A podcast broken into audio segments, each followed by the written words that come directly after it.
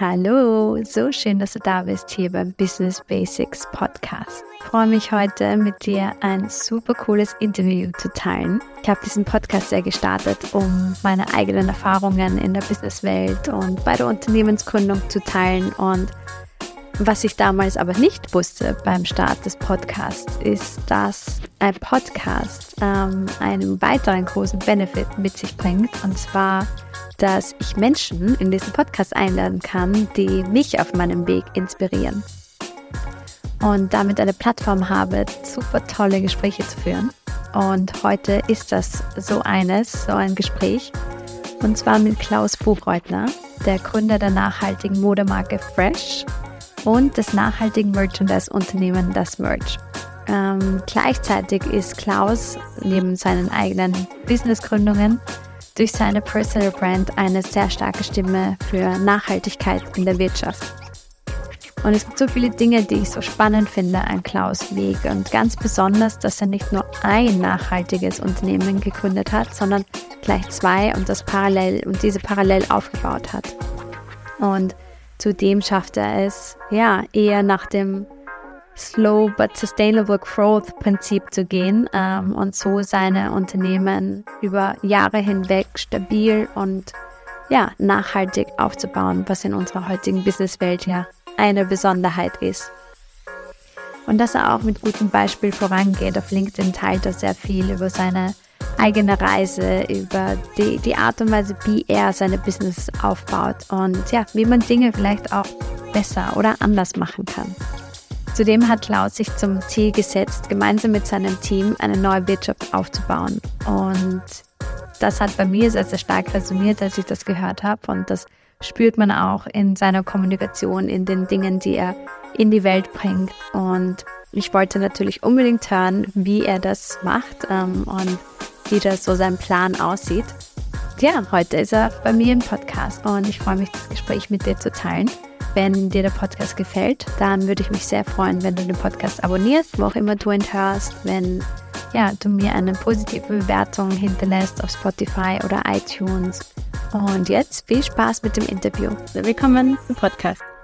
Danke, Lisa, die, für die Einladung. Äh, freue mich auch jetzt schon länger auf dieses äh, Gespräch, auf diesem Podcast wie du schon angesprochen hast, es war ja nicht so einfach äh, für uns, so einen Termin zu finden.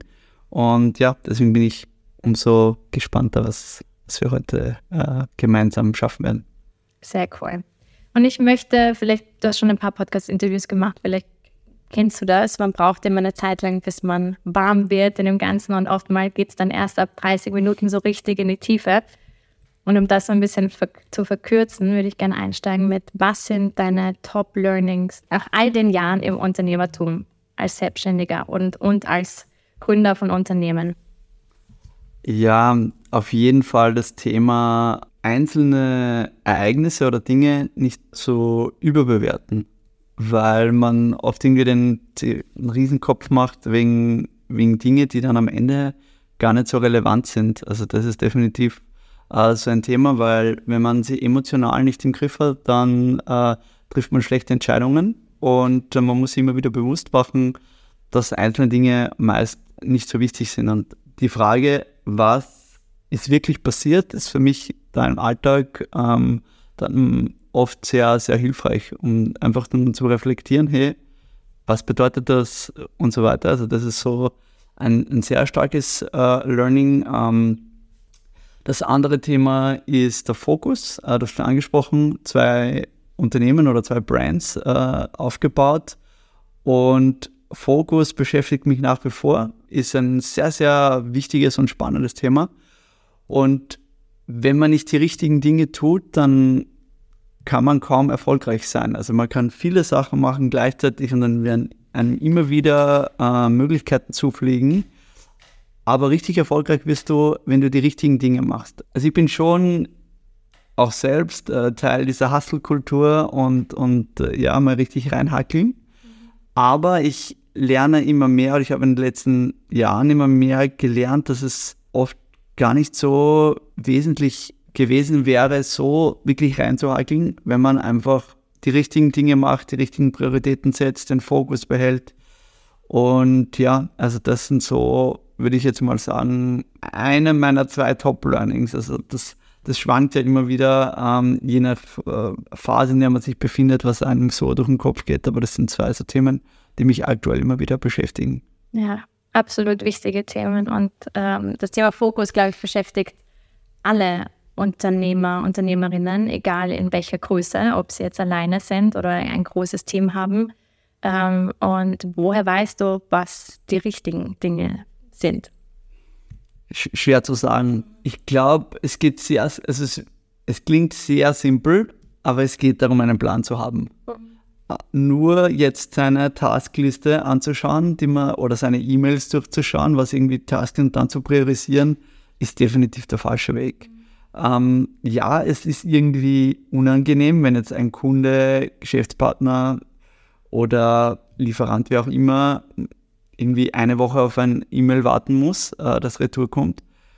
Aber solange ich nicht meine Prioritäten erledigt habe, ist es eigentlich besser, das so zu handhaben, äh, als ständig irgendwie on top von seinen täglichen To-Dos zu sein und das alles abzuarbeiten dafür, aber strategisch überhaupt nichts äh, weiterzubringen. Und diesem Strudel habe ich mich sehr lange befunden. Äh, momentan ein bisschen weniger, aber ich kenne das, äh, vor allem in kleinen Teams ist es, glaube ich, einfach Alltag, äh, dass man mit diesen, mit diesen täglichen To-Dos einfach überhäuft wird. Und da muss man halt einfach für sich klar einen Plan machen, was will ich erreichen und, und auch wie kann ich es überprüfen, ob ich jetzt was geschafft habe. Äh, wir haben vorher ganz kurz das Thema OKRs angesprochen. Und das haben wir jetzt gemeinsam äh, mit meinem Bruder Georg, der Agile Coach ist äh, und eben auch äh, persönlicher Berater, eingeführt bei uns im Unternehmen. Und ich merke immer mehr, dass es einfach bei jedem einzelnen Team greift, dass man versteht, wohin die Reise gehen soll. Weil es ist gar nicht so wichtig, jetzt diese 100 Tasks ähm, abzuarbeiten, die man sich am Anfang von, von dieser Planung äh, gesetzt hat, sondern vielmehr ist es wichtig, dass man zum Ziel kommt. Und deswegen immer wieder ähm, diese Phasen, wo man hinterfragt, hey, sind wir eigentlich noch am richtigen Weg? Machen wir eigentlich noch das, was uns wirklich dorthin bringt, wo wir hinwollen? Und manchmal muss ich auch fragen, will ich noch dorthin, äh, wo ich mich äh, am Anfang gesehen habe? Und das ist, glaube ich, so äh, momentan mein Rezept, um auf Kurs zu bleiben. Super cool. Also da habe ich jetzt gar nicht erwartet, dass wir in dieses Thema einsteigen, aber es ist auch etwas, womit ich mich jetzt aktuell oder wir uns durch den Gedanken Club sehr stark damit beschäftigen. Und voll spannend, das auch von dir zu hören, weil du ja mittlerweile in einem du ein Team aufgebaut hast. Und du bist sicher auch durch unterschiedliche Phasen gegangen. Also du hast wahrscheinlich alleine gestartet, oder? Oder du hast mit Mitgründern fresh gegründet. wie war, wie war die Reise und auch das quasi Teamwachstum und Organisationswachstum so? Ja, es ist bei mir ein bisschen eine kompliziertere Sache, ähm, als so vielleicht üblich ist. Ich habe so halb allein gestartet. Ähm, also der Philipp äh, Obermüller, ähm, ein Freund von mir, hat mir damals geholfen bei Fresh und hat mich aber operativ wenig unterstützt, einfach aus Zeitgründen. Also sie haben, er ist mittlerweile eh Geschäftsführer von dieser Druckerei, die sie zu Hause haben und hat mir immer wieder die Grafiken gemacht. Nur war das halt für ihn irgendwie nebenbei. Also natürlich habe ich auch Fresh nebenbei gegründet, aber ich habe damals halt im, im Skate-Shop äh, gearbeitet, der meiner Mutter und meinem Bruder äh, gehört hat. Und da, da war ich halt ganz nah immer an dem Thema und habe halt untertags auch äh, Fresh quasi weiterentwickeln können. Und dann habe ich immer wieder einzelne Sessions mit ihm gemacht, wo wir halt ja äh, auch grafisch äh, da weiterkommen. Und irgendwann ist halt Fresh immer relevanter geworden und äh, dann haben wir einfach auch gesehen, dass der Philipp äh, den Schritt nicht mitgehen kann, weil natürlich die, die Druckerei auch sein Baby ist und er dort äh, auch hingehört. Dann habe ich den Kevin äh, Blaschek äh, ins Team geholt.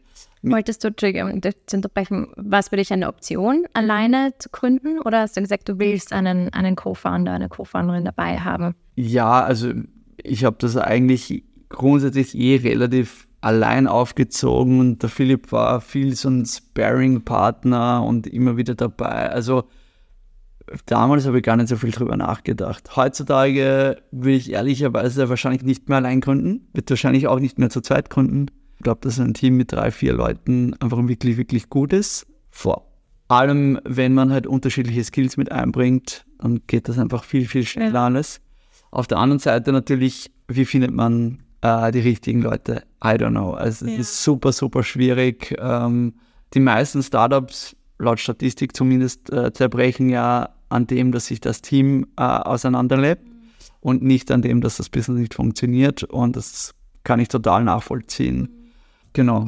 Dann, dann habe ich ihm den Kevin äh, dazu geholt. Ähm, da haben wir dann auch gemeinsam eine GmbH gegründet, Investoren an Bord geholt, Hansi Hansmann, Michael Altrichter, Alfred Luger, ähm, Markus Erdler äh, und also quasi die, die Creme de la Creme der, der Startup-Szene, mit, auch mit Startup 300, das war im äh, April 2016.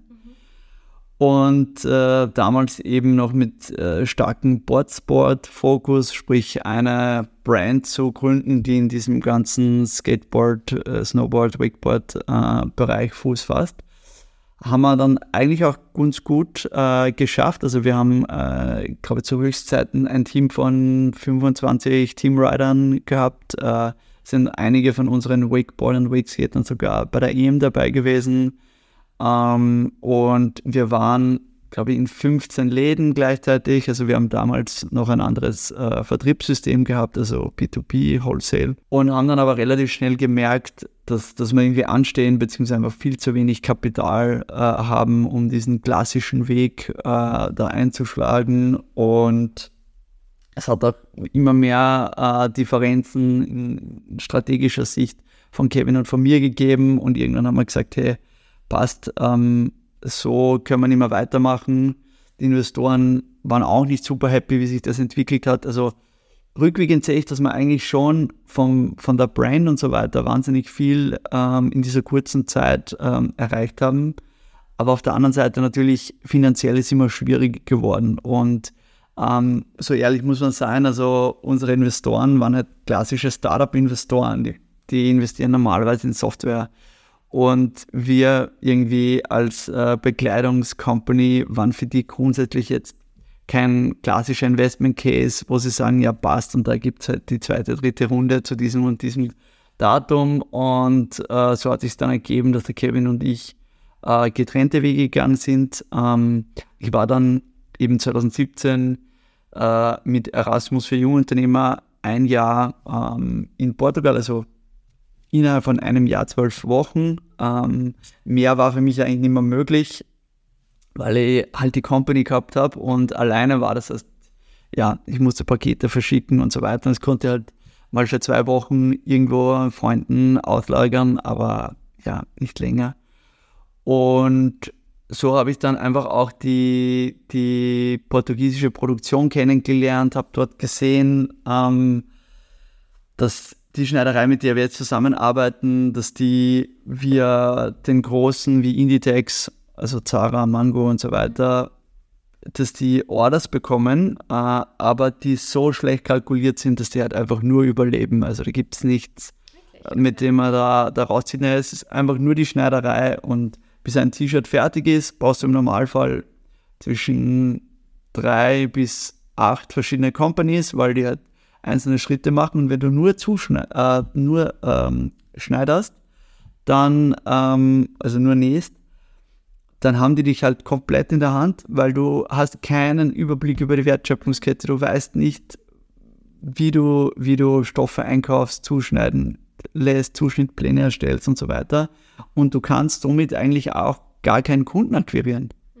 Weil ich kann die beste Website der Welt haben, wenn ich nur zuschneidere, wie soll ich jetzt als kleines österreichisches Label äh, für den alles organisieren, dass dann meine zugeschnittene Ware zur richtigen Zeit zu ihm kommt, dass er das dann äh, schneidert. Und so habe ich das gesehen, ähm, dass wir eigentlich äh, zu viel bezahlen für unsere Ware, bei unserem Produzenten in Portugal damals auch nicht so ernst genommen worden. Wir waren ein kleiner Kunde ähm, und war auch nicht ganz happy, wie dort der Mitarbeiterumgang war. Also jetzt nichts Schlimmes, wir reden da nach wie vor von, von europäischen ja. äh, Top-Standard und äh, ich glaube, das wird man auch in Österreich oft sowas erleben, aber ich habe mir einfach damals gedacht, hey, fuck it, so möchte ich das nicht machen. Und ähm, so haben wir das dann einfach gemeinsam aufgebaut, also die ganze Wertschöpfungskette. Ähm, und dann ist sehr schnell eben der Entschluss gekommen, das Merch zu gründen, weil ich eben in dieser Startup-Szene war ähm, und Vorfinanzieren von, von eigenen Klamotten bei Fresh immer schwieriger wurde. Auf der anderen Seite durch die Kontakte in der Startup-Szene haben mich voll viele Leute gefragt, hey, du bist ja mit den T-Shirts und Hoodies, ich brauche das auch für mein Unternehmen. Und auf der anderen Seite noch die Produktion, die eigentlich super happy war über jeden Auftrag, den sie mit uns gemacht haben. Und so war das einfach eine Win-Win-Win-Situation. Cool, dann hat sich das daraus ergeben. Genau. Ja. Und war das für dich so klar, ich, ich gehe das ich gehe das an, ich mache das? Ähm, oder war das für dich ein, hm, ich weiß nicht, ob ich meinen Fokus von Fresh wegshiften sollte? Ähm, wie war das für dich? Ja, also Fokus, Fokus, Fokus äh, hat es immer geheißen. Ähm, ich habe damals sehr, sehr viel Zeit auch mit Michael Eisler verbracht, dem äh, Gründer von Startup 300. Und er hat das immer wieder gepredigt und ich habe mich dann aber irgendwann dagegen entschieden, weil es einfach immer schwieriger wurde bei Fresh. Auf der anderen Seite habe ich auch gemerkt, ich habe unfassbar viel Spaß dran, äh, an diesem ganzen Sourcing-Thema mit den Produktionen zusammenzuarbeiten. Und nachdem ich den ersten gefühlt zehn Leuten abgesagt habe, hey, ich mache jetzt äh, keine Corporate Wear, ja, irgendwann beim 11. habe ich dann gesagt, ja, passt, versuchen wir, probieren wir das. Ist eh am Anfang ja sehr, sehr schwierig gewesen. Ohne Prozesse und so weiter war das einfach immer so äh, Trial and Error und bei physischen Produkten nicht unbedingt der geilste Weg. Aber ja. Okay, aber war eine gute Entscheidung. Ja, definitiv. Okay. Also zurückblickend, ähm, also wir haben 2012 mit Fresh gestartet, 2016 dann die GmbH, ähm, 2017 haben wir dann das Merch gestartet und 22, 2022, also fünf Jahre später, haben wir 80 Prozent äh, des Revenues mit, mit das Merch gemacht. Mhm. Wobei man heuer sagen muss, äh, wird sich stark shiften. Ähm, Fresh äh, wächst unfassbar schnell, was auch sehr erfreulich ist. Und ja, genau. Ach, super cool. Ja. Äh, ganz viele Dinge, die ich da, wo ich darauf anschließen möchte. Zuerst mal, wie bekommt man so namenhafte, wie bekommt man so namenhafte Investoren dazu, in ein Fashion oder nicht mal Fashion, Mode, Marke, ein Bekleidungsmarke für Sportswear oder wie definierst du es eigentlich? Ist es für, für ja, mittlerweile sind wir ein, ein Fashion-Brand, mhm. der sich eigentlich nur mit Basics ähm, beschäftigt. Das heißt, wir produzieren mittlerweile ohne Prints, ohne Sticke. Mhm. Ähm, die, die, deine Lieblingsteile wollen wir produzieren, also die Basics für deinen Kleiderschrank damals eben noch sehr, sehr stark mit Logos, äh, Grafiken, eben um in diesem Boardsport-Markt äh, Fuß zu fassen. Und die Geschichte, wie wir diese Investoren geangelt haben. Ähm, Bitte erzähl sie alles, alles im Detail. wir wollen alles nachmachen. ja, ist ein bisschen kreativ, definitiv. Ähm, ich habe einfach, zum einen habe ich einfach den Michael Eisler zur richtigen Zeit kennengelernt, also den damaligen äh, Founder von, von Startup 300 glaube, wir sind das zweite oder dritte äh, Investment von, von Startup 300 überhaupt. Und er war in dieser Gründungsphase von Startup 300, also hat es gar nicht äh, so gegeben und hat mir durch den Kontakt äh, über meinen Bruder, weil mein Bruder auch in LA war und Michael Eitler eben auch, ähm, so ein bisschen Mentoring gegeben. Und der hat das einfach cool gefunden, äh, wie ich mir da mal reingehört habe und was ich da irgendwie Woche für Woche ähm, draus gemacht habe. Und so hat er mich halt auch immer bei den Veranstaltungen dann so mitgenommen. Und so habe ich halt die ganzen Leute kennengelernt. Das geht über Kontakte, das muss man auch sagen.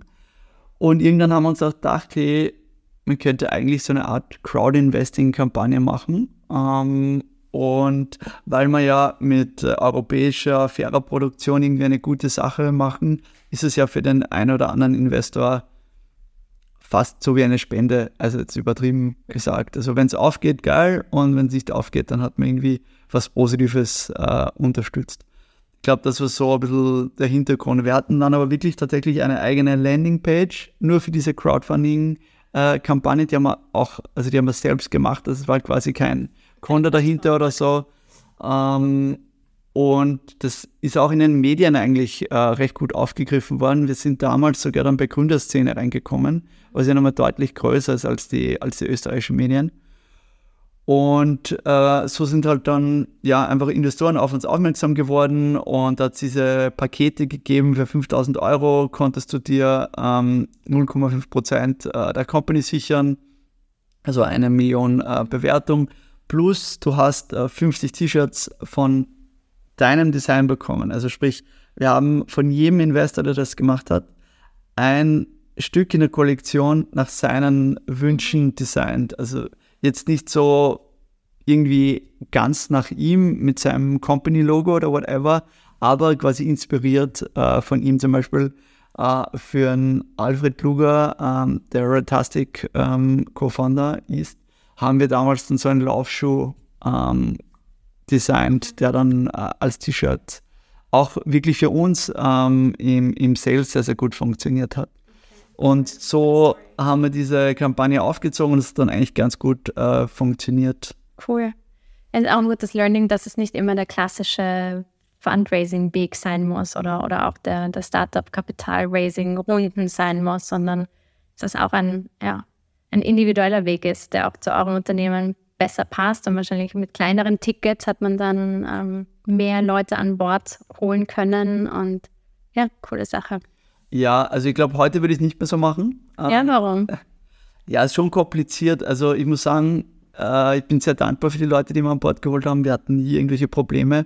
Aber wenn du irgendwie 12, 13, 14 Leute am Cap-Table hast, ist nie so ganz angenehm. Wie in jeder kleinen Unterschrift musst du irgendwie mit allen wieder äh, Kontakt aufnehmen. Vor allem, wenn das so busy Leute sind. Also ich, ich würde mir die, die Business Angels äh, genauer aussuchen. War tatsächlich manchmal so ein bisschen ein Problem auch für uns, äh, dass wir so prominente Namen an Bord hatten und von denen aber kein Funding mehr bekommen haben, weil die haben ja in dieser Aktion einfach mitgemacht, unter Anführungszeichen.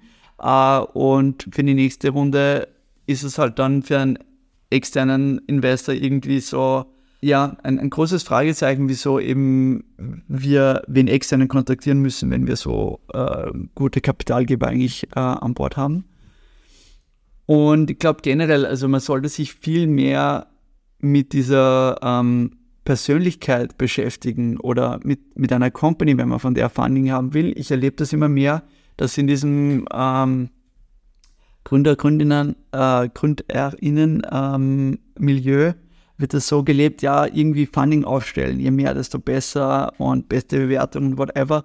Und oft wird das gar nicht hinterfragt, wo das Geld herkommt, äh, was danach passiert und so weiter. Und das kann halt ziemlich, ziemlich anstrengend äh, werden. Und deswegen muss man wirklich schauen, wer bietet Mehrwert und wo kann ich auch äh, mit meiner Company Mehrwert bieten. Weil nichts Schöneres, als einen strategischen Investor zu finden. Und ganz ehrlich, wenn mir jemand sagt, für uns gibt es keinen strategischen Investor, dann muss ich sagen, do your fucking research. Mhm. Weil wenn es für deinen Business Case ähm, keinen strategischen Investor gibt, dann hast du vielleicht keinen Business Case oder du kennst die Leute nicht, die, die für dich relevant wären. Und ein strategischer Investor meinst du jetzt für Leute, die, die noch nicht so, also quasi sich in dieser Welt so gut auskennen, meinst du einen Investor, der nicht nur mit Kapital hineinkommt, sondern dich auch noch quasi mit seinem Know-how berät ähm, und auf den Weg mit begleitet? Ja, nicht nur Know-how, sondern äh, jemand, der da vielleicht wirklich weiterhelfen kann. Weil wenn ich jetzt zum Beispiel äh, mit Fresh damals, äh, wo wir doch ähm, einen relativ starken Anteil an, an B2B-Vertrieb äh, hatten, auch ein bisschen ungewollt, aber wenn wir damals zum Beispiel so einen Gerfried Schuller von Plutometo an Bord geholt hätten, wären wir vielleicht in alle, I don't know, damals glaube ich 30 Plutometo-Filialen äh, reingekommen. Ähm, wir waren in einem Teil drin, aber nochmal mit einem ganz anderen Nachdruck, auch für Plutometo intern, dass die dann fresh verkaufen und so weiter. Also das ist, sind halt Dinge, die dich halt wirklich langfristig äh, weiterbringen. Und da geht es dann nicht so sehr um das, dass du mit so einem Investor die perfekte Bewertung für dich hast, sondern der bietet halt auch wirklich Mehrwert. Also bei strategischen Investor muss man doppelt Acht geben. Ähm, ich habe es auch schon erlebt, äh, dass mir jemand eine strategische Partnerschaft verkaufen wollte und gefühlt hat er das zeigt gleich mit zehn anderen Startups äh, gemacht. Oder dann einfach siehst, hey, der hat da null äh, Zeit eigentlich dafür und äh, der will dich nur billig einkaufen quasi über dieses Argument. Also da muss man natürlich auch aufpassen. Ähm, aber grundsätzlich bin ich schon ein Fan äh, von solchen äh, Moves. Ja, vor allem gerade am Anfang wahrscheinlich auch, wo, du die Unterstützung so richtig gut brauchen kannst, wo du noch nicht so weißt, wie die Dinge alle so funktionieren. Ja, da habe ich auch noch ein, ein spannendes Learning, wenn ich da anhänge. Dafür bist du hier. Also ich glaube, man überschätzt ein bisschen das, was so ein, was so ein Investor mitbringt. Äh, vor allem, wenn man immer ein bisschen darauf wartet, äh, dass das von dieser Person dann einfach so kommt. Und das habe ich leider gemacht. Also ich muss wirklich sagen, ich habe diese Ressourcen viel zu wenig genutzt, weil wenn ich in Hansi Hansmann wahrscheinlich heute noch anrufe, dann hebt er ab oder schreibt, hey, pass, können wir später telefonieren, obwohl er so busy ist und das, das heißt schon was. Also das ist schon wirklich von ihm äh, super, super cool, äh, seinen Support zu bitten. Ähm, aber wenn man nicht anruft, dann ruft er dich nicht an. Mhm. Und das sind halt so Themen, äh, dass wenn irgendwas los ist, dann muss ich halt mit den Leuten aktiv treffen. Du musst, du musst das irgendwie aufbereiten. Also du kannst du kannst auch nicht super schlecht vorbereitet dann in so ein Meeting äh, reingehen, wo du nach zwei, drei Minuten googeln genauso gescheit gewesen wärst wie am Ende von so einem Meeting. Also wirklich diese Ressourcen dann auch äh, sauber nutzen und deswegen ist es auch wichtig, diese Person wirklich zu kennen, damit du weißt, wo kann der, der oder die wirklich äh, mit Know-how oder Kontakten ähm, oder vielleicht wirklich Business äh, weiterhelfen. Ja, voll spannend. Das heißt, du würdest dahingegen ein paar Dinge anders machen. Wenn jetzt eine junge Gründerin, Gründer in, zu dir kommt und sagt, hey, Thema Investment oder Thema Finanzierung beschäftigt mich gerade. Oder sie gesagt, wie würdest du es nochmal machen? Wenn du nochmal, wenn du nochmal starten würdest für dein Business, wie würdest du das Thema Finanzierung angehen? Ich würde so lange wie möglich bootstrappen, beziehungsweise zumindest bis dahin, wo es Sinn macht. Also es gibt gewisse Businesses, ähm, da macht es jetzt wenig Sinn, ähm, am Anfang Boots zu strappen. Eh Modemarke wie, also da kann ich nicht bei einer Kollektion einkaufen, wenn ich das Kapital nicht habe. Also entweder ich lasse bleiben oder ich beschaffe mir das Kapital, um, um das ordentlich aufzuziehen. Ähm, und dann aber wirklich vorher zu schauen, was ist der Business Case, wer hilft mir da am besten weiter und mit den 10, 20 spannenden Leuten zu, zu sprechen und den Business Case dann auch so weiterzuentwickeln, damit wir da auf einen gemeinsamen Nenner kommen. Und was ich halt super spannend finde, ist die, die, die Weiterentwicklung, die man einfach selber als Persönlichkeit macht, weil ich glaube, jetzt würde ich ganz anders gründen, aber nicht nur, weil ich mich verändert habe, sondern weil ich ein ganz anderes Netzwerk und Standing habe. Und das ist auch so ein Punkt, ähm, wieso ich glaube, dass so ähm, Second-Time-Founder äh, und so weiter einfach viel erfolgreicher sind wie First-Time-Founders. Und das ist auch verständlich jedem Investor gegenüber, der sagt, prinzipiell bin ich eher abgeneigt, First-Time-Founders äh, zu finanzieren. Man kann gut gehen, aber ich merke es ja selbst. Ähm, es gibt die wenigsten, die jetzt so wie ich irgendwie elf Jahre im selben Unternehmen äh, bleiben, sondern ja, nach zwei, drei Jahren wieder neu gegründet oder ich meine, die Leute, die halbjährlich neu gründen, I don't know, äh, muss er vielleicht auch nicht machen, ähm, kommt immer auf die Situation drauf an. Ähm, aber ich glaube schon, dass es, dass es wichtig ist, einfach Erfahrung äh, in einem Bereich zu haben. Ich meine, wenn ich jetzt in einem Unternehmen bin, ähm, wo ich einfach ein Business, also angestellt bin und ich, ich sehe ein Business Case und ich habe wahnsinnig viel Erfahrung, äh, spricht, glaube ich, nichts dagegen, wobei man auch da nochmal eine andere Perspektive kennenlernt, wenn man dann wirklich selbst gründet. Ja, ja, ja, voll spannend das Thema mit dem Bootstrappen ist halt immer das, dass ist immer die Frage, wie, man stellt sich dann selber die Frage, wie sinnvoll es ist, weil du eben nur sehr langsam dich entwickeln kannst. Und man ist dann oft, in, also ich, ich sehe es auch so, ich habe auch ähm, quasi, ich, ich möchte auch so lange bootstrappen, wie es möglich ist. Aber oft dann im, in der Realität sieht es dann so aus, dass, dass du halt zehnmal langsamer dich entwickelst als alle anderen um dich herum, die ein größeres Kapital haben. Ähm, wie, wie gehst du damit um? Ist das etwas, wo du sagst, ja, das, das ist etwas, was, was man eingehen muss und das ist halt der Preis, den man dafür zahlt. Dafür zahlt es sich langfristig aus und ist eigentlich ein nachhaltiger, nachhaltigerer Weg. Weil das ist auch etwas, warum ich dich auch eingeladen habe. Ich merke jetzt auch in unserer, ähm, um, also bin ja auch durch Holi sehr stark im Nachhaltigkeitsbereich bei, im, in, in der E-Commerce-Branche drinnen. Und es gibt eine Insolvenz nach der anderen. Hauptsächlich äh, von fremdfinanzierten Unternehmen, die am Anfang mal Investment hineingeholt haben. Und dann, wenn man sich andere anschaut, die ähm, weniger Kapital, Fremdkapital hineingeholt haben oder über lange Zeit gebootstrapped haben, sind die, die nicht so groß sind, aber dafür noch immer da sind, die viel stabiler sind und, und ähm, profitabler sind. Und wie, ja, wie, wie, wie würdest du damit umgehen? So dieses ähm, Bootstrappen, dafür langsam wachsen oder Fremdkapital einholen, dafür schneller zum Impact sozial? Ja, es ist ein sehr wichtiges Thema, ähm, mit dem man sich bald auseinandersetzen soll. Ich glaube deswegen an Bootstrapping, weil es viel mehr deinen Fokus schärft auf das, ob dein Business Model funktioniert oder nicht. Ich meine, es gibt natürlich Themen, ich meine, du kannst jetzt sagen, ja, Mark Zuckerberg hatte auch kein Business äh, Case und ist heute einer der mächtigsten und reichsten äh, Menschen der Welt.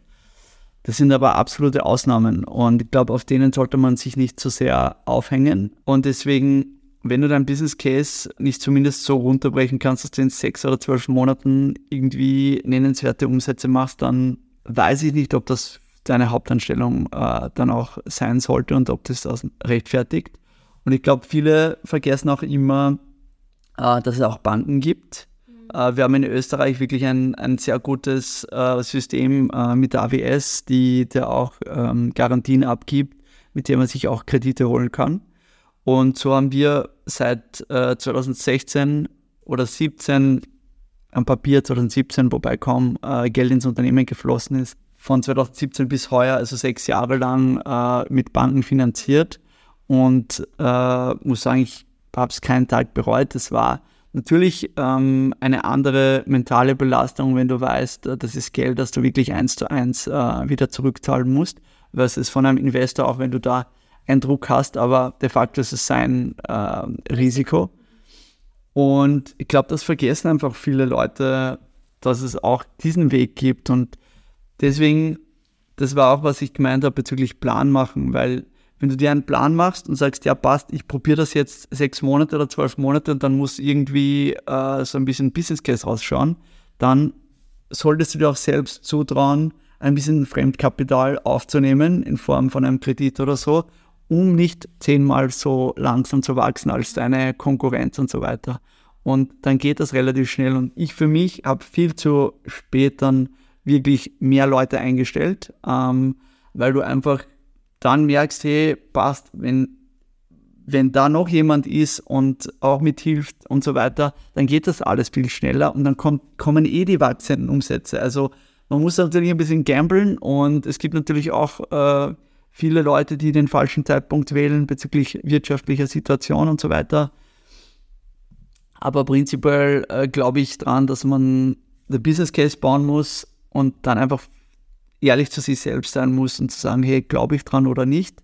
Und in dem Moment, wo du nämlich einen Kredit aufnimmst, äh, hast du ja ganz andere Wachstumspotenziale. Und wenn du jetzt aber ewig lang kein externes Kapital reinholst, dann sind, entstehen da auch Kosten, mhm. aber Kosten, die du nicht siehst, also diese Opportunitätskosten. Ja.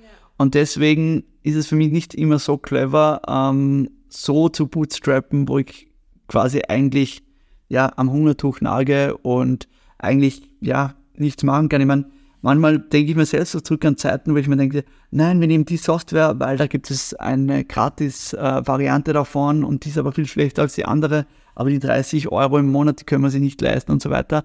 Das ist in Wahrheit dumm. Also das ist wie wenn ich in einen Krieg ziehe und mein Gegenüber kauft sich ähm, über Kredit irgendwie das beste Equipment und ich gehe quasi nackert äh, auf Schlachtfeld. Also ja. das, das ist einfach dumm.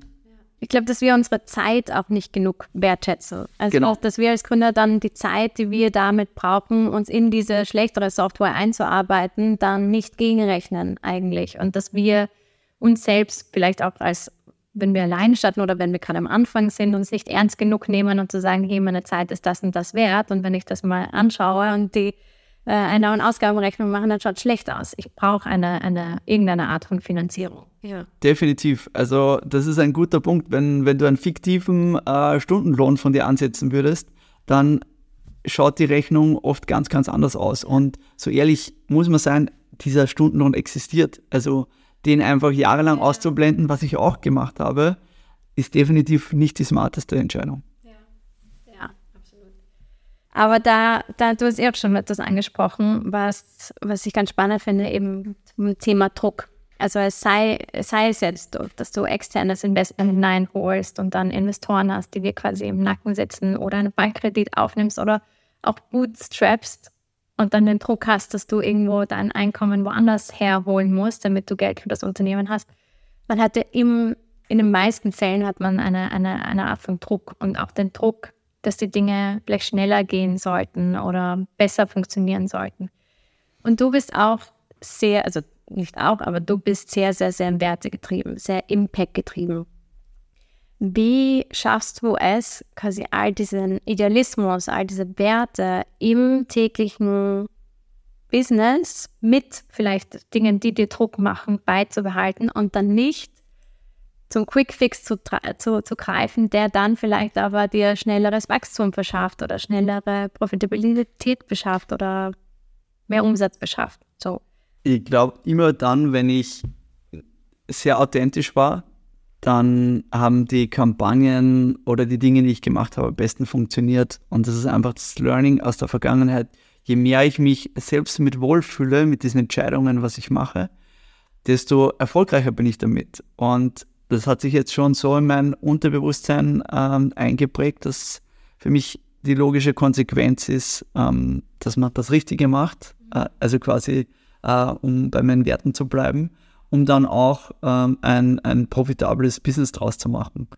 Und ich glaube, es ist ganz, ganz wichtig, dass man sich das immer vor Augen hält, dass es schon oft zwei verschiedene Dinge sind. Und da muss man einfach einen Weg finden, der tragbar ist. Aber ich würde nie nur auf Kosten der eigenen Werte Umsätze machen. Also ich glaube, damit äh, bist du vielleicht kurzfristig happy, aber du killst dich langfristig damit. Und da, ja, also ist eine, so eine Patentlösung habe ich dafür nicht, äh, weil es auch sehr, sehr viele unterschiedliche Cases dann gibt. Aber ich glaube, in der heutigen Zeit, ähm, die Unternehmen, die authentisch sind, gerade in Sachen Nachhaltigkeit äh, und so weiter, die sind auch draußen am erfolgreichsten, weil der Kunde das spürt und weil das ankommt. Und deswegen muss, sollte man sich definitiv diese Frage immer wieder stellen, bin das ich, wo möchte ich hin? Und auf der anderen Seite ähm, der Medaille ist es auch dieses Unternehmer werden, weil so als Einzelunternehmer oder mit einer kleinen Teamstruktur von zwei, drei Leuten ist es relativ easy, sich seinem Weg treu zu bleiben. Ähm, mittlerweile bin ich in Österreich, haben wir zwölf Leute an Bord. Ähm, mit den Produktionspartnern sind es ungefähr 30 Leute, für die ich mich direkt oder indirekt verantwortlich fühle. Ähm, da muss man anders denken und ähm, bin zwar meinen Grundwerten noch immer treu, aber es heißt nicht, dass ich tagtäglich ähm, die Entscheidung so treffe, wie es nur ich machen müsste, sondern wir sind ein Team und gemeinsam geht es in die richtige Richtung.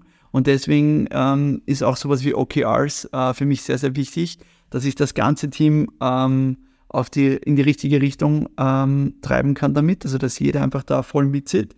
Und dann heißt aber nicht, dass nur meine Ideen die besten sind und, und wir gehen quasi genau den Weg, den ich jetzt irgendwie vorgezeichnet habe, sondern umgekehrt, wenn dann jeder im Team ähm, mit diesem, mit diesem äh, Ziel aligned ist, dann kommen von denen Lösungen, an die ich vielleicht gar nicht gedacht habe. Und so äh, können wir dann aus diesem äh, Pool von besten Lösungen von jedem Einzelnen wählen und gesamtheitlich einfach viel erfolgreicher sein, als wenn man nur dann, unter Anführungszeichen, dann egoistisch mit seinen Werten umgeht ich bin noch nicht an dem Punkt, wo ich so viele Mitarbeiter manage, aber ich bin mir gar nicht sicher, ob es tatsächlich einfacher, also schwieriger ist, wenn du mehr Leute hast in deinem Team. Sicher, weil du Entscheidungen treffen musst, wo es nicht mehr nur um dich geht. Aber wenn du, ein, wenn du ein Team hast, das quasi bei dir ist, weil es so angezogen ist von deinen Werten und wahrscheinlich deine Mitarbeiter sind zu dir gekommen, zu Fresh gekommen, zum Beispiel gekommen, weil ihnen Nachhaltigkeit wahnsinnig wichtig ist und die das wahrscheinlich gar nicht akzeptieren würden, wenn du eine Entscheidung treffen würdest, die jetzt Wachstum über Nachhaltigkeit stellt. Aber wenn du, alle wenn du alleine bist und vielleicht kenne ich nur diese Situation stärker, ähm, spiegelst du dich ständig mit dem Außen. Und es ist oft gar nicht so einfach, bei dir selbst zu bleiben und deinen Werten zu bleiben, wenn du draußen siehst, ah, aber dein Konkurrent macht Dropshipping zum Beispiel, äh, um deinen LinkedIn-Post dann nochmal alles teasern. Ähm, oder bezieht äh, Ware aus China und sagt dann äh, Sustainable to World zum Beispiel, wo du denkst, mache ich was falsch? Läuft die Welt nicht so wie ich? Und da hast du quasi nur dich selber, ähm, mit, mit dem du dich abstimmen kannst. Ähm, oder halt vielleicht eine Community rundherum. Aber ja, ich, vielleicht sind beide Phasen auf, auf, ihre Art und Weise gar nicht so einfach, bei sich zu bleiben. Ich glaube, dass es generell nie so einfach ist, in dieser Businesswelt bei sich und seinen Werten und seinem Idealismus zu bleiben. Ja, also total. Also ich also ich sage nicht, dass es einfach ist. Also ich glaube, es ist total wichtig, äh, auch wenn man jetzt quasi alleine ist oder in einem ganz kleinen Team, dass man sich die, die richtigen Leute ähm, dann trotzdem dazu holt. Jetzt können irgendwelche Freunde sein, Mentoren, einfach nur Sparing-Partner für irgendwelche Themen. Ich glaube, es gibt so viele Leute, ähm, die ich in den letzten Jahren kennengelernt habe, die einfach nur froh sind, wenn sie mal essen gehen können und mit einer externen Person, der man vertraut, aber dann trotzdem halt sehr, sehr viel erzählen kann, weil sie nicht direkt involviert ist. Und dann lernt man halt auf beiden Seiten unfassbar viel, weil man auch sieht, aha, in anderen Unternehmen läuft das auch so, wie machen die das? Und ich glaube, dann kann man sich weiterentwickeln und ähm, kann dann noch seinen Weg für sich finden. Ich glaube auch, dass wenn du eben so von, von Selbstzweifel immer ähm, oder mit Selbstzweifel immer kämpfst, dass du dann noch nicht deinen Weg gefunden hast. Auch da habe ich kein Patentrezept, wie das funktioniert, aber ich merke halt immer mehr, dass, dass ich immer mehr auf dem richtigen Weg bin. Auch ich bin noch nicht 100% in meiner Spur, unter Anführungszeichen. Aber ich merke einfach, wie es dort und da einfacher wird, weil man einfach andere Leute vertraut, weil ich anderen Leuten vertraue, ähm, weil ich mir selbst sehr, sehr stark vertraue in dem, was ich mache. Und so funktioniert es einfach jeden Tag weiter. Und wenn du den Weg elf Jahre gegangen bist, ähm, dann bist du auch zuversichtlich, dass du in den nächsten elf Jahren da noch weitergehen wirst. Ja, wenn man es mal hierhin geschafft hat. Also wie gesagt, es ist eine Besonderheit zu unserer Zeit und das finde ich echt wahnsinnig cool, dass du das geschafft hast. Ja, super cool. Danke.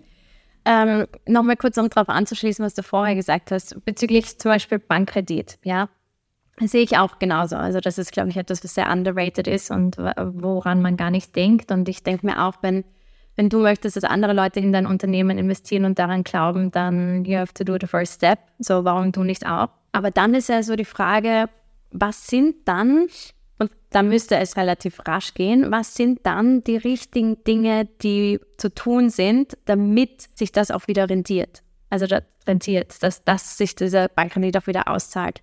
Und das glaube ich auch gar nicht so rauszufinden, was sind so die Hebel in meinem Business, die das Ganze voranbringen. Hast du, ich meine, wahrscheinlich habt ihr das, aber habt ihr das jetzt mit Merch und Fresh, diese Hebel für euch identifiziert und wisst, okay, wenn jetzt nochmal ein, eine Aussteckung des Kredits um so viel reinkommt, dann fließt das genau in das und das und das und das? Ja, also man muss ja natürlich ähm, da ein bisschen mit Budgetierung auseinandersetzen. Äh, und sagen, ja, genau, ich investiere in so und so viel hier und da und dort. Aber als junges Unternehmen kann man das nicht so planen. Also du machst eine Planung, aber die muss man halt einfach auch schnell äh, wieder anpassen. Äh, und deswegen Dinge ausprobieren, äh, aber man kann sie halt mit diesem Kapital meistens richtig ausprobieren. Ich sehe halt immer wieder Gründer und Gründerinnen, beziehungsweise auch bei mir selbst, wo wir früher einfach Dinge ausprobiert haben, super schlecht umgesetzt haben, ähm, die falschen Tools verwendet haben, viel zu wenig äh, in Kommunikation investiert haben und so weiter und dann gesagt haben, nein, das funktioniert bei uns nicht. Also da muss man auch fair zu sich selber und zu den Business-Ideen äh, bleiben und da muss man wirklich das mal aufschreiben und sagen, was habe ich tatsächlich ausprobiert, wie habe ich es ausprobiert und was war der Outcome. Und dann wird man vielleicht da und dort identifizieren, wo ich mir denke, ja, aber eigentlich, jetzt habe ich 30 E-Mails rausgeschrieben und dann hat sich nur einer zurückgemeldet. Und ich würde sagen, hey, fuck, 30, äh, bei nur 30 E-Mails hast du schon einen neuen Kunden. So eine Frage der Perspektive, ne? Genau. Ja. Und äh, ich glaube, das muss man wirklich sauber runterbrechen und natürlich achtsam mit dem Geld umgehen. Aber auf der anderen Seite, wenn du von, I don't know, 500 oder 1000 Euro im Monat lebst, weil du halt wirklich nur mit dem Nötigsten auskommst, dann ist das auch ein schlechtes Investment in dich selbst und bezüglich Wertschätzung und so weiter. Und dann wirst du wahrscheinlich sehr schwer den richtigen Weg finden, weil du dauernd mit so vielen Themen beschäftigt bist. Ähm, in Sachen, ja, da muss ich Kosten sparen, das darf ich nicht ausgeben. Ich muss einen Weg finden, ohne Geld das zu machen und so weiter und so fort. Ähm, versus, ja, passt, ich habe eine Finanzierung jetzt für, I don't know, die nächsten 24 Monate, egal ob Investor oder Bankkredit. Ähm, und dann Geld, das Geld stecke ich da und da hinein. Und dann muss ich alle, ja, ich bin kein Fan von monatlich, aber auf jeden Fall quartalsweise da eine saubere Rechnung machen und sagen, hey, passt, das hat funktioniert. Das hat nicht funktioniert, da haben wir viel zu viel Budget reingesch äh, reingeschoben, für das das eigentlich nichts rausgekommen ist. Und ja, also ich glaube, dieses wirklich probieren ähm, ist nach wie vor auch bei uns ein Thema, ähm, weil man halt Ideen oft am Ende nur noch umsetzen will, damit man quasi Sakral machen kann, dass man es probiert hat. Aber da muss man schon ehrlich und hart zu sich selber sein und sagen, wie gut, wie geil habe ich es wirklich umgesetzt und wie wirkt es dann auf einen Außenstehenden, weil ja, ähm, man, man wird dann oft auch ein bisschen betriebsblind und sagt, ja, und das habe ich probiert, das funktioniert nicht und alle anderen sind böse und die Welt ja, ist nicht lieb zu mir, ähm, aber am Ende des Tages muss man sich mal der, der Außensicht stellen und, und sich das anschauen, was man wirklich fabriziert hat. Und ja, wenn ich jetzt zum Beispiel auch 30 E-Mails, also ich bleibe bei diesem simplen Beispiel, ähm, das einfach nur aus, aus den Haaren herangezogen ist. Wenn du dann vielleicht diesen 30 Kontakten ein zweites E-Mail und ein drittes E-Mail schreibst, dann kannst du vielleicht äh, deine Conversion Rate auf, I don't know, 20, 30 Prozent erhöhen und plötzlich funktioniert das richtig, richtig gut. Ja. Äh, und das sind halt so Themen bezüglich, ja, ordentlich die, die einzelnen äh, Opportunities dann auch ausspielen. Wie sieht dein äh, Tag mittlerweile aus? Also wie, jetzt nicht mehr, wahrscheinlich bist du nicht mehr so viel im operativen Geschäft. Womit beschäftigst du dich im, im Unternehmen besonders?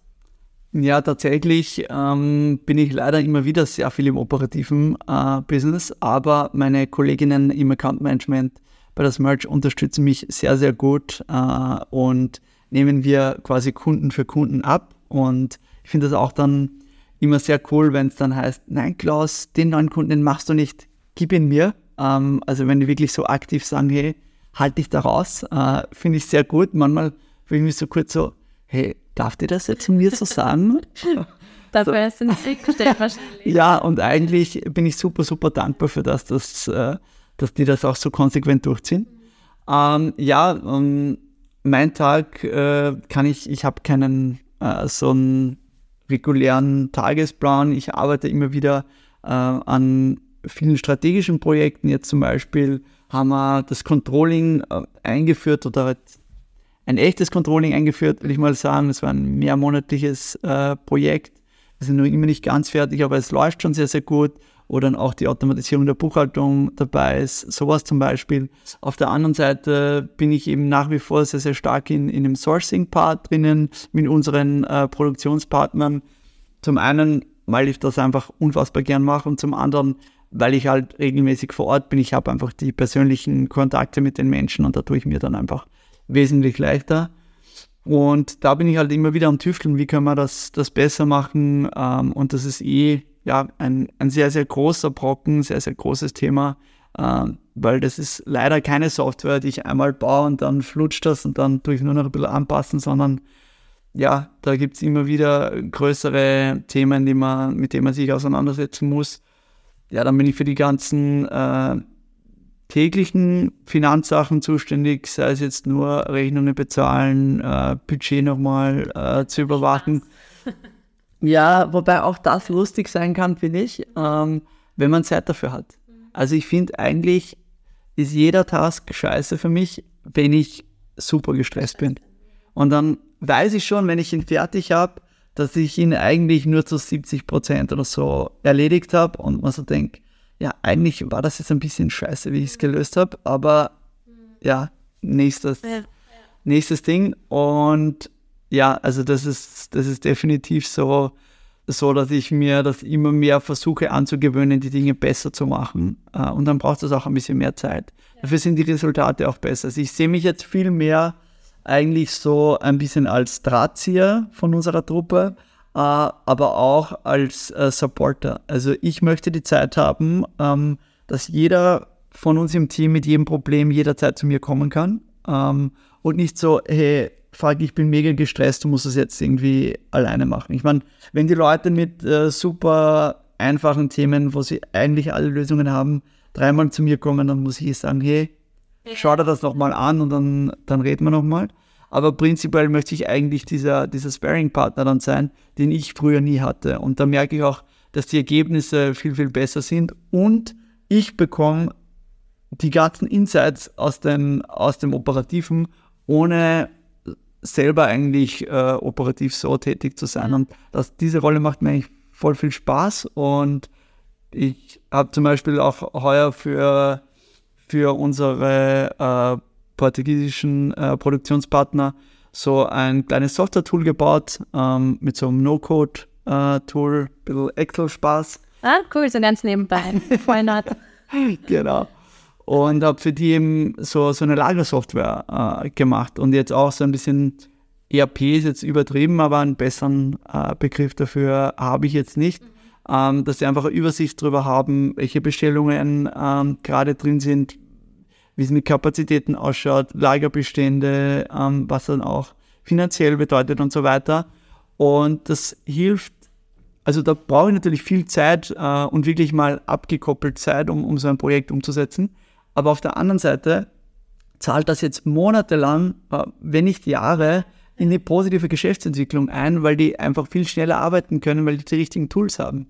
Und so verstehe ich momentan äh, meine Rolle und ist auch anspruchsvoll, äh, sich immer wieder von dem Gedanken zu lösen, nicht zu sehr ins Operative reinzugehen, sondern außen zu bleiben und, und zu delegieren, äh, aber macht eigentlich sehr, sehr viel Spaß. Also es ist anstrengend, aber am Ende des Tages bin ich sehr, sehr dankbar, ähm, dass ich so ein cooles Team habe und äh, dass, dass wir schon so weit gebracht haben. Super cool.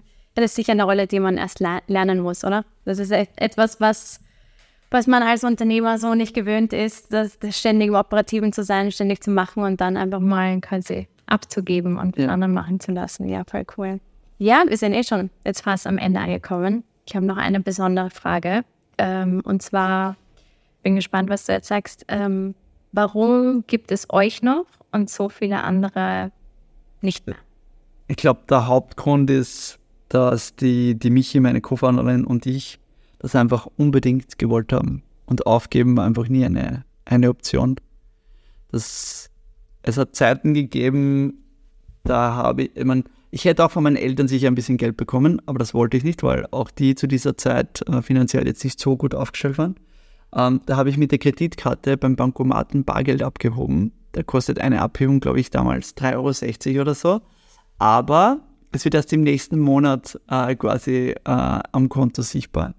Und es war wirklich eine sehr, sehr schwierige Zeit. Aber ich habe gewusst, dass, dass ich jetzt noch ein paar Schritte brauche und dann, dann habe ich es quasi, quasi geschafft und dann ist es auch so gekommen. Also einfach diese Verbissenheit und, und wirklich daran zu glauben, ähm, dass man was Sinnvolles macht, das ist wichtig. Und ich glaube, viele machen sich dann auch teilweise zu bequem. Also ich, glaube, ich war nicht immer so smart, äh, dass ich eben, wie vorher schon beschrieben, äh, viel zu wenig auf meinen eigenen Stundensatz äh, geschaut habe. Aber auf der anderen Seite hat mir das auch geholfen, über super schwierige Zeiten drüber zu kommen, weil ich mir nicht so schade war, jeden einzelnen Schritt in der Company selbst zu machen. Und ja, und wenn du es wirklich, wirklich willst, dann gibt es immer irgendwelche Lösungen.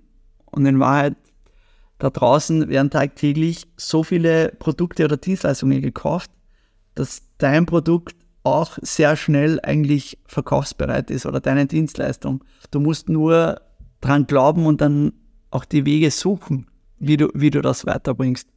Und natürlich hat das auch mit Glück zu tun. Es gab eine Phase in meinem Leben, wo ich gesagt habe, nein, Glück existiert nicht und so weiter, das ist alles eine Ausrede. Aber es ist schon so ein bisschen eine Mischung aus, aus Zeitpunkt äh, und der Vorbereitung, ähm, die man eben selbst äh, macht. Und deswegen glaube ich schon ein bisschen, nennen wir es Glück, äh, wie auch immer man es nennen will, aber dieses Zeitpunktthema gibt schon. Also es gab eine Phase, da haben wir den, den ersten AWS-Kredit bekommen. Wenn der drei Monate später gekommen wäre, dann hätte es uns vielleicht nicht mehr gegeben. Also so ehrlich muss man schon sein. Und es gibt immer wieder äh, knappe Situationen, aber ich glaube, ich habe es genau deswegen geschafft, weil ich es einfach unbedingt äh, machen wollte. Genauso die Michi, ähm, der super, super äh, dankbar bin, dass sie den Weg mit mir ähm, ja, immer noch weitergeht. Und weil wir jetzt im Podcast noch eigentlich gar nicht drüber gesprochen haben, ähm, wir haben ja eben zwei Brands äh, in der GmbH, eben Fresh und das Merch. Wir haben jetzt sehr, sehr viel über, über das Merch gesprochen. Und das liegt daran, dass ich operativ bei Fresh fast gar nichts mehr äh, zu tun habe. Ich bin doch immer im Hintergrund, äh, strategische Entscheidungen und so weiter, das ganze Finanzthema. Aber die Michi und äh, ihr Mann, äh, der Valentin, äh, haben da Fresh in den letzten mittlerweile, glaube ich, zwei Jahren äh, mehr oder weniger übernommen, bauen da das Team auf und es ist wirklich schön zu sehen, ähm, wie die aufgehen. Und auch das ist so ähm, für mich ein, ein neues ein neues Learning als Unternehmer, auch dieser Enabler zu sein, äh, jemanden die Bühne zu geben und äh, dort plötzlich zu sehen, hey, wenn ich mich nicht dauernd einmische, dann sind die auch erfolgreich. Ja. Und im Gegenteil, sie sind jetzt auch viel erfolgreicher als äh, zu den Zeiten, wo ich noch äh, bei Fresh dabei war. Also das, das ist wahnsinnig cool und, und wahnsinnig schön anzusehen, äh, wie sich das entwickelt. Und auch dafür bin ich äh, sehr dankbar. Ja, super cool. Das heißt, ihr habt euer Geschäftsmodell auch verändert bei Fresh. Das heißt, es war vorher sehr stark im B2B-Bereich, im Wholesale. Ihr habt es wahrscheinlich an paar unterschiedliche Geschäfte verkauft. Und mittlerweile seid ihr D2C, oder? Nein, mm, also wir waren, also ich glaube, wir haben mit, mit B2B, also wir haben 2012 ähm, angefangen äh, und da wir eben selbst zwei Skate-Shops hatten, ähm, war das eigentlich D2C. Äh, wir haben es in den Skate-Shops an die Kunden verkauft und haben schon von Tag 1 gewusst, dass dieses herkömmliche Modell mit B2B mhm. wahnsinnig schwierig ist.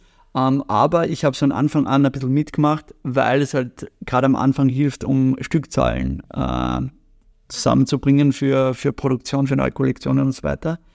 Wir haben es aber seit 2017 ähm, haben wir das ganz, ganz weit äh, in den Hintergrund geschoben. Also seitdem ist D2C ähm, klarer, klarer Fokus. Und äh, wir haben uns insofern weiterentwickelt, weil wir ähm, eben 2017 ähm, dann aus dem Boardsport-Segment ausgestiegen sind. In, und dann haben wir 2018 oder 19 eigentlich vielmehr, haben wir erst das Thema mit den Basics dann gemacht. Das heißt, es hat so eine Übergangszeit gegeben von, will ich mal sagen, eineinhalb Jahren, wo wir nicht recht gewusst haben, wohin jetzt die Reise geht. Ähm, und seit letztem Jahr äh, haben wir so ein E-Commerce Consulting, da sind wir wieder beim Thema äh, Bootstrapping oder halt kein Geld ausgeben, Kosten minimal zu halten. Ja, das hat nicht wenig Geld gekostet und das kostet nach wie vor nicht so wenig Geld. Aber der Outcome, den wir jetzt dadurch haben, durch diese ganzen Learnings, den hätten wir in zehn Jahren nicht geschafft. Also wir wachsen unfassbar gut äh, bei Fresh, einfach durch dieses äh, Consulting, was wir da gemacht haben und noch immer machen, ähm, weil wir einfach wissen, was wir zu tun haben. Und ja. Ja, super cool, weil das ist etwas, was uns ja auch sehr oft vorgeschlagen wird oder gespielt wird, weil wir auch im D2C E-Commerce sind. Ähm, und man nie weiß, wie seriös ist das jetzt wirklich. Zahlt es sich aus, da hinein zu investieren? Sind das nicht Dinge, die ich eigentlich eh alleine machen könnte und so weiter? Aber spannend da zu hören, dass du sagst, okay, das war eigentlich so auch der Gamechanger für euch. Definitiv. Also ja. definitiv. Also, okay. Glaube ich, seitdem um 400 Prozent oder so gewachsen. Ja. Also das okay. ist wirklich ja, sehr, sehr spannend. Also ein bisschen besser früher als später. ja, also du hast einen wichtigen Punkt angesprochen. Ähm, es gibt da draußen hunderttausende Berater, Experten, whatever, wie sie sich alle nennen. Ähm, es ist schon schwierig, da die richtigen zu finden. Aber ich glaube, wenn man da ein, zwei Calls mit denen macht, dann spürt man eh, ob die was drauf haben, ob die Energie stimmt und ob das Angebot auch passt, weil es bringt mir auch nichts, wenn ich den besten Berater der Welt habe und er einfach x10 über meinem Budget liegt. Also, ja. Ja. Okay. Ja, voll spannend. Das heißt, es gab schon Phasen auch bei Fresh, wo du das Gefühl hattest, es geht jetzt nicht mehr weiter. Und aber mittlerweile, ihr habt nicht aufgegeben. Es gibt keinen Plan B.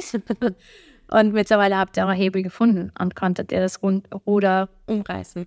Ja, definitiv. Also ich glaube, dass es einfach wirklich so dieses Erfolgsgeheimnis, immer weiterzumachen. Ähm, ja, es gibt auch den, sage ich mal, den amerikanischen Weg, wo man halt sehr schnell ähm, irgendwie wieder was Neues äh, probiert und deswegen sind auch viele dort dann sehr erfolgreich, weil sie dann viele verschiedene Themen sehen und dann irgendwie beim fünften Startup plötzlich klappt es. Kann auch funktionieren. Ich bin halt persönlich kein großer Fan davon, ähm, ständig irgendwie, ja, das, was Neues zu probieren und so weiter, weil es eh aus, mein, also meiner Meinung nach im Unternehmen, in dem, was du machst, ständig 100 Möglichkeiten gibt und da kann man wahnsinnig viel ausprobieren. Also wenn das Setup mit Investoren ähm, oder vielleicht Co-Foundern und so weiter nicht passt oder die Marke super schlecht ist, ist alles okay, wenn man was, was Neues probiert, aber ich habe schon auch das Gefühl, dass es halt Leute gibt, die dann immer wieder nach Ausreden suchen ähm, und natürlich werden sie dich finden, ja. wieso etwas nicht funktioniert und deswegen ja, scheitern die dann auch. Super cool. Danke für all deine, deine Learnings, dass du, dass wir auch hier nicht aufgegeben haben. Und ich habe angerufen und gesagt, okay, kann es besser, wir verschieben das. Und er sagt, nein, nein, es gibt keinen Plan B, wir ziehen das jetzt durch. Um, und walk your talk und wir sind hier und haben das Podcast-Interview geschafft. Danke dafür. Ähm, ich glaube, es gibt so, so, so viele Themen, wo ich noch äh, einsteigen möchte und so viele Bereiche, die super spannend sind. Aber vielleicht ist es ja nicht dein letztes Mal hier in dem Podcast das nächste Mal mit einem besseren Setup. Ja, also für mich ist das Setup total in Ordnung. Äh, war sehr, sehr nett hier. Danke auch für die Einladung. Und ja, falls es noch irgendwie weitere Fragen gibt, ich bin auch auf LinkedIn unter Klaus Buchholtner ähm, aufzufinden und da kann man mich auch anschreiben. Super cool. Danke, Klaus. Danke, Lisa.